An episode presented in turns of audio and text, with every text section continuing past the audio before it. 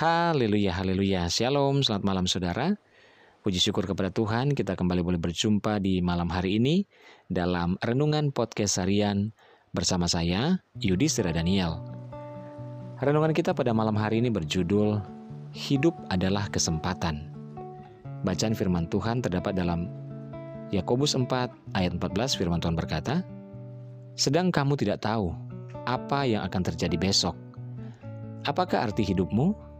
Hidupmu itu sama seperti uap yang sebentar saja kelihatan, lalu lenyap. Saudara, mungkin jika kita masih sempat bertanya kepada orang sakit yang sedang dirawat di ruang ICU, apakah yang mereka inginkan? Sudah pasti jawabannya adalah yakni mereka ingin sembuh dan memperoleh kesempatan hidup sekali lagi.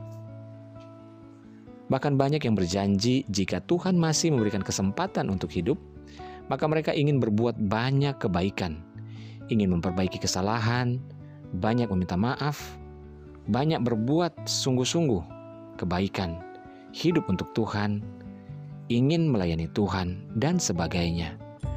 Namun, banyak dari mereka yang dirawat di ruang ICU tidak lagi memperoleh kesempatan kedua itu karena maut sudah menjemputnya.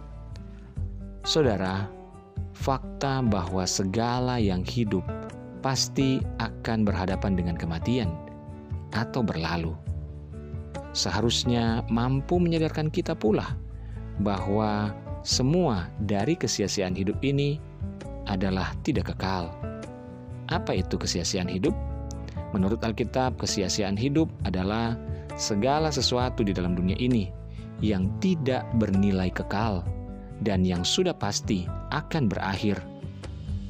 Contohnya seperti kesombongan, keangkuhan hidup, ketamakan, keserakahan hidup, hawa nafsu, dan kepuasan daging, dendam, kebencian, dengki, iri hati, kemarahan, kepahitan, kepentingan diri sendiri, perselisihan, dan hati yang terkait atau terikat pada harta benda dunia.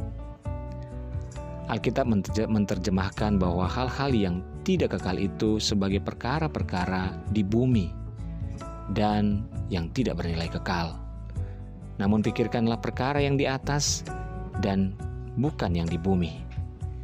Orang percaya haruslah memiliki pandangan ini atau pikiran ini, yaitu harus mementingkan kehidupan surga, di mana tempat Allah berada namun celakanya, saat ini ada begitu banyak orang percaya yang kondisi kesehatannya sehat-sehat saja, akan tetapi mereka terlalu sibuk menghabiskan sisa waktu dan hidupnya hanya dipakai untuk memikirkan perkara-perkara di bumi dan lupa untuk mengejarkan atau mengejar perkara-perkara di atas, yaitu perkara-perkara surga.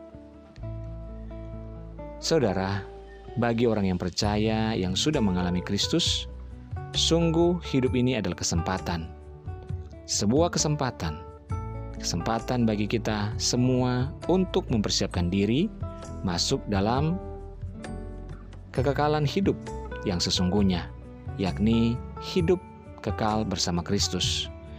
Oleh sebab itu, jangan mau tertipu dan terbuai oleh perkara-perkara dunia yang fana ini Cari dan kerjakanlah perkara-perkara yang di atas, maka kamu akan hidup. Haleluya. Mari kita berdoa. Tuhan Yesus, terima kasih buat firman Tuhan malam hari ini.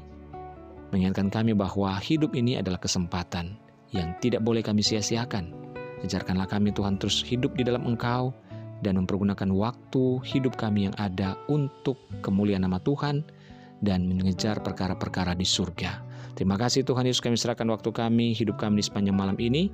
Kami percaya segala pergumulan kami apa pun itu Tuhan. Tuhan tolong dan Tuhan yang memberikan jalan keluar bagi kami. Kami cakap melakukan segala perkara bersama dengan Tuhan. Kami bersyukur dalam nama Yesus kami berdoa. Haleluya. Amin. Puji Tuhan saudara, selamat malam.